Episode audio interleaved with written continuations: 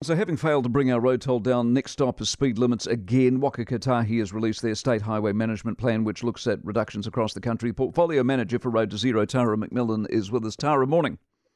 Good morning, Mike. Thanks for the opportunity. Not at all. You're buying a lot of hate here. You realise this? Mike, before we get into the specifics, I think it's really important to take a step back and remember why we are doing this. So, already this year, more than 320 people have lost their lives on our roads undeniably, the worst part of my job is receiving a notification every time someone is tragically killed on our roads. And on top of that, thousands of people are seriously injured on our roads every year. Preventing that pain and suffering for New Zealand's families is why this work is really important. Correct. We're talking about safe and appropriate speed. Yes, it's we are, which is which is my next question. This is the problem, though, Tara. Uh-huh. I've been doing this for forty years, conducting the same interviews, and we used to have seven or eight hundred people die every year, and we've been angsting about the roads and the quality of, and the driving, and the seat belts, and the police, and the ad campaigns, and the speed limits, and so we go. If it's never worked, obviously, if if eighty isn't it, is sixty it, and if sixty isn't it, is fifty it.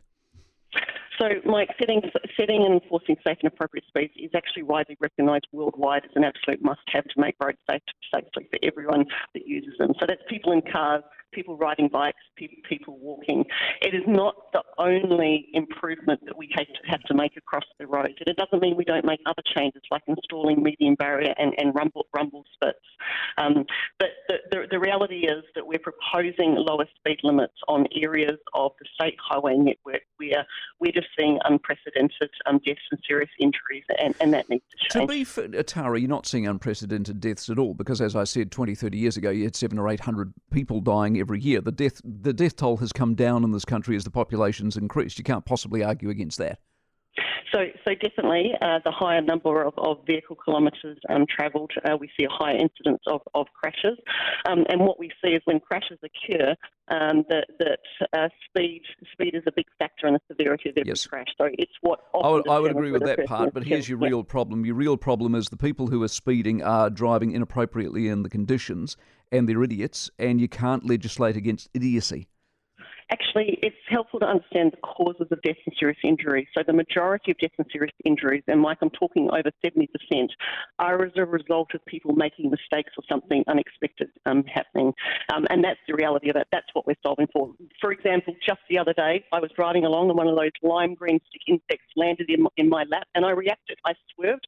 Luckily, I was travelling at 40 kilometres an hour um, in, in One Tree Point. But if I'd have been on an open road at 100 kilometres an hour and there hadn't been a median barrier in place and I swerved, I could have crossed over that centre line and I could have found myself. Great, great story, Tara. But at 100 k's on an open road, you wouldn't have your window open and the lime green insect wouldn't land on your lap.